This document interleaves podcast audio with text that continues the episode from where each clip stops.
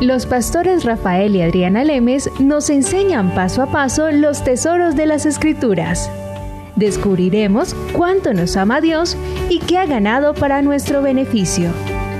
Este programa es patrocinado por nuestros amigos, miembros y socios de Iglesia Palabra Pura y Blaze Ministries International.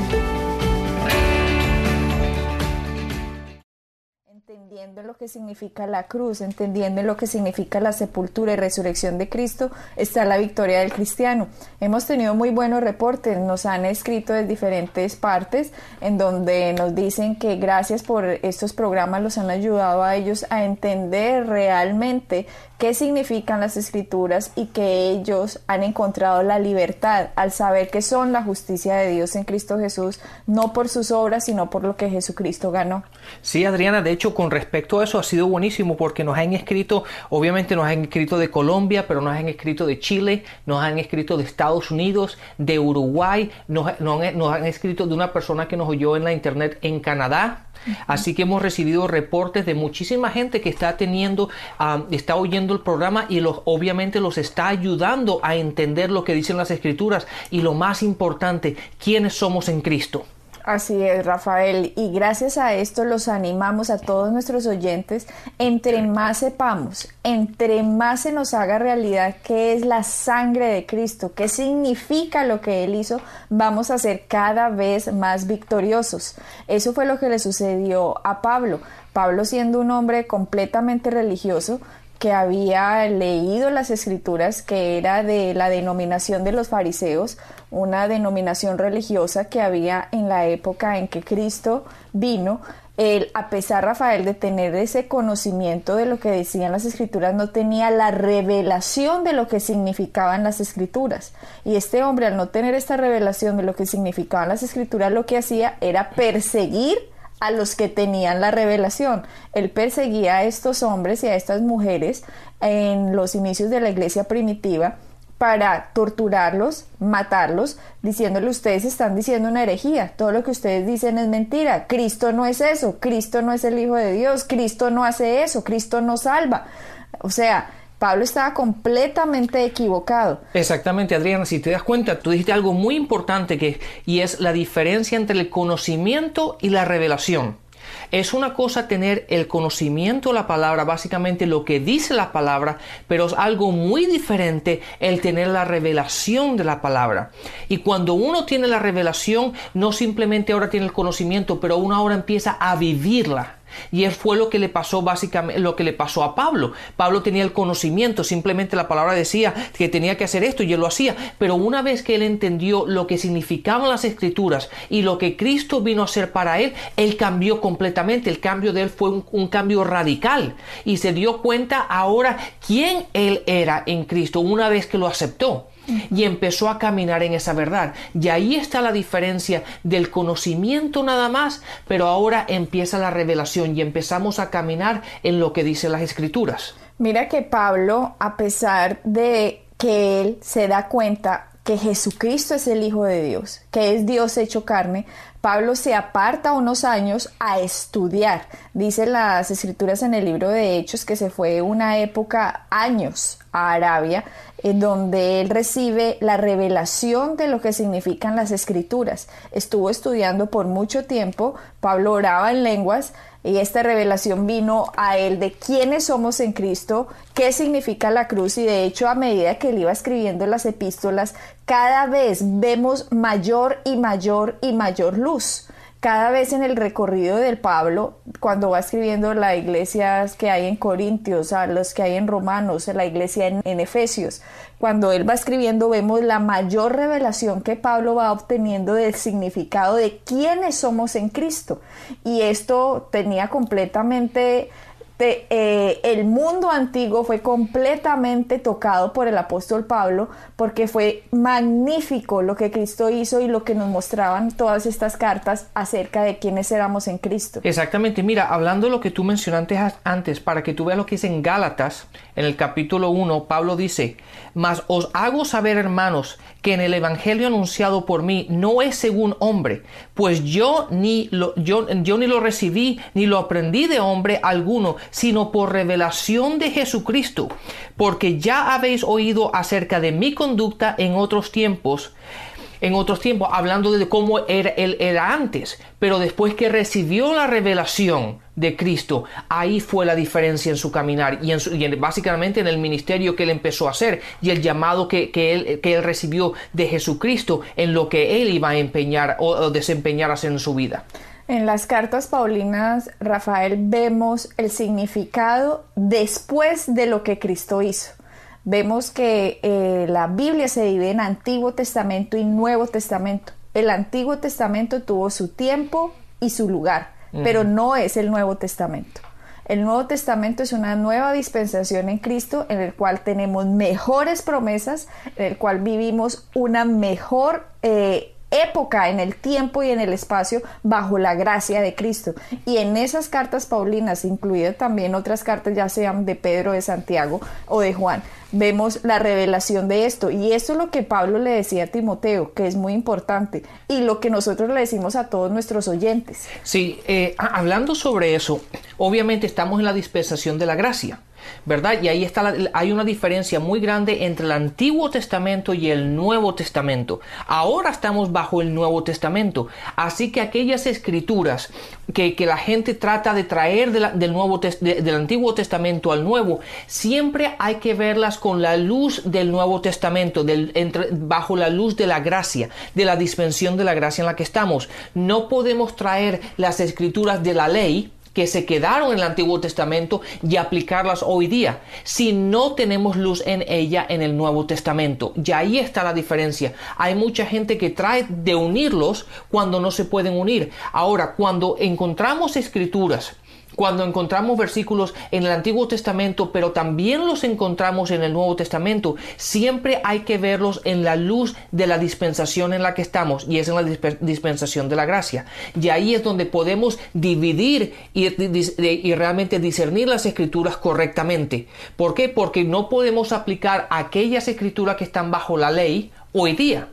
¿Verdad? Porque estamos en un pacto completamente diferente, estamos en el Nuevo Testamento y estamos bajo la gracia. Y desafortunadamente, Rafael, eso es lo que ha pasado con millones de cristianos alrededor del mundo. Tienen una mezcolanza de las escrituras que no tienen ni la menor idea qué es lo que significan. Y, es, y mientras eso pasa, no va a haber revelación de Cristo. Y mientras no haya revelación de Cristo, no va a haber libertad en la vida del cristiano. Va a haber simplemente miedo porque le van a tener miedo a Dios, creen que Dios está furioso, que Dios está enojado, que Dios me va a castigar, que la maldición va a llegar a mi vida, porque no entienden en qué dispensación estamos. Y estamos es en la dispensación de Cristo. Y Pablo le deja muy claro a Timoteo, le dice a Timoteo en segunda de Timoteo 2.15. 2.15, en la Reina Valera dice así, dice, procura con diligencia presentarte a Dios aprobado como obrero que no tiene de qué avergonzarse, que usa bien la palabra de verdad. Bueno, esto es lo que dice la Reina Valera, pero vamos a leer la King James, que esta traducción se acerca más al original cuando al original de estos escritos. Y en la King James dice, estudia diligentemente. Pablo le está diciendo a Timoteo, no le está diciendo procura como dice la Reina Valera, no. La King James nos muestra claramente que es lo que dice el original y le dice, Estudia, Timoteo, y estudia diligentemente para que te presentes a Dios aprobado como obrero que no tiene de qué avergonzarse y que divide correctamente la palabra de Dios. Sí, y eso, Adriana, es tan importante cuando uno estudia la palabra, cuando uno se pone a estudiar la Biblia, es tan importante el tener diferentes traducciones. De hecho, cuando yo me pongo a estudiar, yo suelo utilizar hasta 30 diferentes traducciones del mismo versículo. ¿Por qué? Porque me gusta ver exactamente cuál el significado de las palabras. Y obviamente siempre voy al original, siempre voy al hebreo o al griego a ver exactamente qué significa esa palabra en el, en el original. Y después me gusta ver en diferentes traducciones, que muchas veces utilizo hasta 30 diferentes traducciones, para encontrarle el sentido lo más cerca al idioma original de lo que estoy tratando de enseñar, ¿verdad? Y eso es muy importante porque si simplemente leemos en, en la Reina Valera ese versículo que empieza con la palabra procura, ¿eso qué significa? Bueno, pues si tengo tiempo, lo hago. Y si no tengo tiempo, pues no importa porque procurar es, pues bueno, si puedes, trata, y si no, pues no importa. Pero eso no es así. La palabra dice estudia. ¿verdad? Con diligencia, no simplemente estudia, pero con diligencia. Eso significa que debes, aparte de todas las cosas que tenemos que hacer, tienes que poner prioridades. Y una de las cosas prioridades que tienes que tener es estudiar la palabra con diligencia. Así es, estudia con diligencia, le está diciendo Pablo a Timoteo, para que dividas correctamente la palabra. Le estaba diciendo, ve a Timoteo, yo antes no dividía correctamente la palabra y me metía en unos problemas y me metía a atacar a los que de verdad tenían la palabra como era porque no tenía la revelación. Entonces él prácticamente le está diciendo, estudia diligentemente y divide tú correctamente la palabra. Timoteo en este momento era un, un estudiante que Pablo tuvo, que estuvo discípulo de él, Pablo discípulo, y Pablo puso a Timoteo como el pastor en la iglesia de Efesios. Cuando nosotros leemos Efesios, Timoteo era el pastor de esa iglesia, así que era necesario que Timoteo, como pastor de una congregación, estuviese preparado. Estuviese preparado, que entendiera qué significaban las escrituras, que dividiera correctamente las escrituras y no solo eso, que estudiara diligentemente. O sea que una persona que está detrás de un púlpito en una congregación es indispensable que estudie diligentemente. Él no se puede quedar, ay, si es que a mí me enseñaron mis abuelitos, si es que a mí me enseñó por allá eh, en tal denominación hace tantos años. No, no, no. Cada vez hay más revelación de la palabra y tenemos que estar al tanto de la revelación de los maestros que hay hoy en día que tienen esta revelación en que la cruz, en que todo se hace de una forma más simple, más clara, más sencilla, que la persona entiende con más facilidad lo que significan las escrituras y hoy es más fácil ser libre de todas esas ataduras y de todas esas adicciones que a lo mejor 100 años atrás la gente no tenía ni la menor idea de cómo salir de ellas, Rafael. Sí, sabes que hay que tener esto en cuenta. Cuando uno enseña la palabra es tan evidente cuando una persona tiene la revelación y ha estado estudiando, ha estado en oración, ha estado en la presencia de Dios y se levanta y dice exactamente lo mismo. La ley mata pero, pero cuando hay revelación, hay libertad. Entonces, cuando es, tan evidente cuando uno va a una iglesia y se da cuenta si aquella, aquella persona que está, el pastor que está en el púlpito, ha estado estudiando, tiene la revelación de lo que está diciendo y hay libertad en su mensaje, que simplemente que se, leyó un libro la noche anterior, yo se levanta en el púlpito y simplemente está diciendo, repitiendo, lo que leyó anoche. Eso, eh, ahí, no, ahí uno se da cuenta cuando no hay revelación de la palabra no hay entendimiento, no hay unción. Y es por eso que la gente, la gente obviamente se da cuenta de ello. Pero cuando uno realmente hace su trabajo, y el trabajo de los, de los ministros, obviamente, de los pastores, es estudiar la palabra, estar en la presencia de Dios, discernir la palabra, escudriñar la palabra y realmente estar en la presencia de Dios para encontrar lo que dice la verdad, lo que dice la palabra, encontrar esa revelación que estamos buscando. Tenemos que estar estudiando continuamente Así como Pablo le decía a Timoteo, estudia diligentemente para que dividas correctamente la palabra. Entre más nosotros estudiemos, más claro, más se va a meter esa palabra en el corazón y más fácil la vamos a sacar con la boca. Pero si nosotros no lo hacemos continuamente, nos vamos a secar. Y cuando nosotros nos secamos, no va a salir sino bobadas de nosotros en un púlpito. Y la gente está hambrienta, Rafael. La gente está hambrienta por conocer que, quién es Dios. La gente está hambrienta por crecer. Pero si los ministros, que son los que están detrás de los púlpitos hoy en día no están estudiando diligentemente, no están dividiendo correctamente la palabra de, de, verdad, lo que van a hacer es darle migajas a la gente y la gente con migajas no se va a poder alimentar. Y es el colmo que haya tantas congregaciones en esos estados simplemente porque los que los dirigen no están haciendo lo que es la orden del Nuevo Testamento. De Pablo a todos los dirigentes, a todos los ministerios, estudien diligentemente la palabra de verdad. Exactamente, y sabes que hay un, hay un pasaje en el Primera de Corintios, en el capítulo 3, que es interesante, a mí me gusta mucho hablar sobre esto porque aquí vemos la importancia de lo que es el crecer. Pablo, hablándole a la iglesia, de, Corintios, obviamente sabemos que Pablo estuvo la primera vez que estuvo ahí, estuvo por un periodo de año y medio, y después de un periodo de casi tres, después de tres años que él estuvo fuera, casi cuatro años han pasado ya, y ahora les escribe y les dice lo siguiente, en el capítulo 3, en el versículo 1 dice, de manera que yo, hermanos, no pude hablar, hablarles como espirituales, sino como carnales, como niños en Cristo. Les di de beber leche y no vienda o comida sólida, aún porque no erais capaces, ni aún sois capaces todavía, porque, porque aún son carnales. Pues habiendo entre vosotros celos, contiendas y disensiones, no sois carnales y andáis como los hombres. Date cuenta que en este pasaje, Adriana, Pablo les estaba hablando a ellos y le estaba diciendo, yo les enseñé la leche, les he dado la leche y ya es tiempo de que les dé un poco de carne, pero todavía no son no, no, no erais capaces y aún no sois capaces todavía. ¿Qué quiere decir esto? Que él estaba esperando un crecimiento en las personas. Él estaba esperando que ahora que él les explicó las escrituras, les dijo quiénes eran en Cristo, les explicó sobre el, ser nacido de nuevo, les explicó sobre quiénes son, eh, quiénes son ellos en Cristo, les explicó que somos la justicia la justicia en Cristo, les habló del Espíritu Santo y les dio todas estas bases. Ahora ya es cuestión de nosotros en crecer diariamente en las palabras y empezar a caminar en aquello que tenemos conocimiento. O sea que estas personas lo que hicieron, Rafael, fue escucharon el mensaje de Pablo. Y se quedaron ahí. Y se quedaron ahí, no hicieron lo que Pablo le dijo a Timoteo, que fue, ahora estudia diligentemente. Las personas se quedaron simplemente frisadas en el tiempo y lo que sucede es que seguro otros vienen, les empiezan a enseñar un poco de bobadas, cosas que no tienen nada que ver, les confunden completamente la palabra y esta gente por no enfocarse en estudiar diligentemente, viene otro, lo enreda y cuando Pablo vuelve después de un determinado periodo de tiempo, dice, ¿ustedes qué les pasó? ¿Ustedes por qué están carnales? ¿Ustedes por qué no están espirituales? Quiero hacer un paréntesis aquí para todo el que me está escuchando. Cualquier cristiano que nace de nuevo, todos, todos, los millones de miles que hay en el mundo, cuando una persona hace la oración de fe, todo cristiano nace carnal. Aquí nadie nació, ay, ya soy espiritual. No, todos nacemos carnales.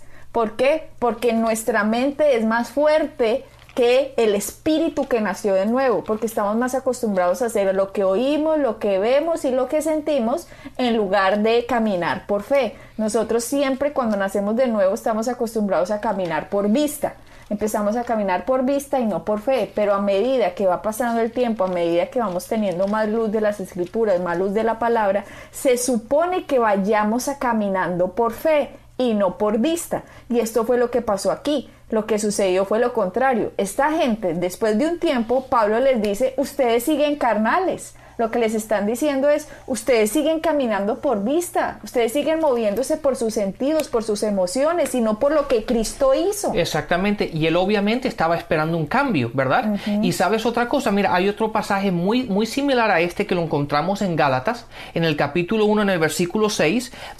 Básicamente Gálatas no era una iglesia, era una región, pero Pablo escribiéndole a esta región, obviamente, a las iglesias, a las iglesias de, de esta región, exacto, dice en el versículo estoy maravillado que tan pronto os habéis alejado.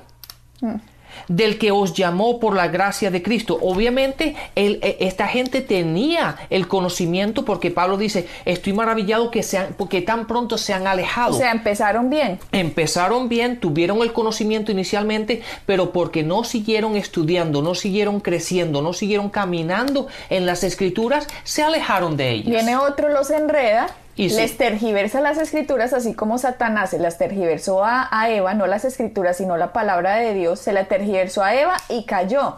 Lo mismo seguro pasa aquí en Corintios y lo mismo pasa en Gálatas, que la gente tiene que entender que Satanás está detrás del cristiano a robarle la palabra de verdad.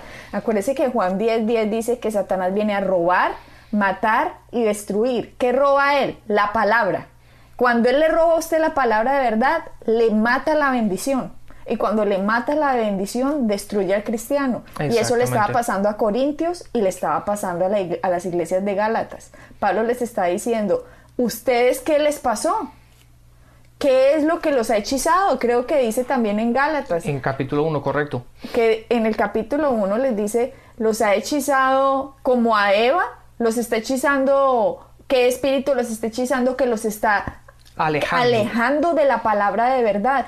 Y tenemos que tener mucho cuidado nosotros, Rafael, cristianos, porque es, si Pablo está diciendo esto, que Pablo, que era Pablo, teniendo la revelación que tenía, pues un mejor maestro en esa época no podía existir eh, después de Cristo, sino Pablo. Y existe la posibilidad de que Satanás se meta y tergiverse las escrituras, Rafael. Sí, por eso hay que siempre caminar en la luz de la palabra y siempre tener la palabra en nosotros. Y sabes, te voy a hablar de otro pasaje muy similar a este, que también lo encontramos en Hebreos capítulo 5, en el versículo 12. Fíjate lo que dice Adriana, en el, en el capítulo, en el versículo 12 dice, porque debiendo ser ya maestros después de tanto tiempo, tenéis necesidad de que vuelva a enseñarle cuáles son los principios los principios básicos de la palabra.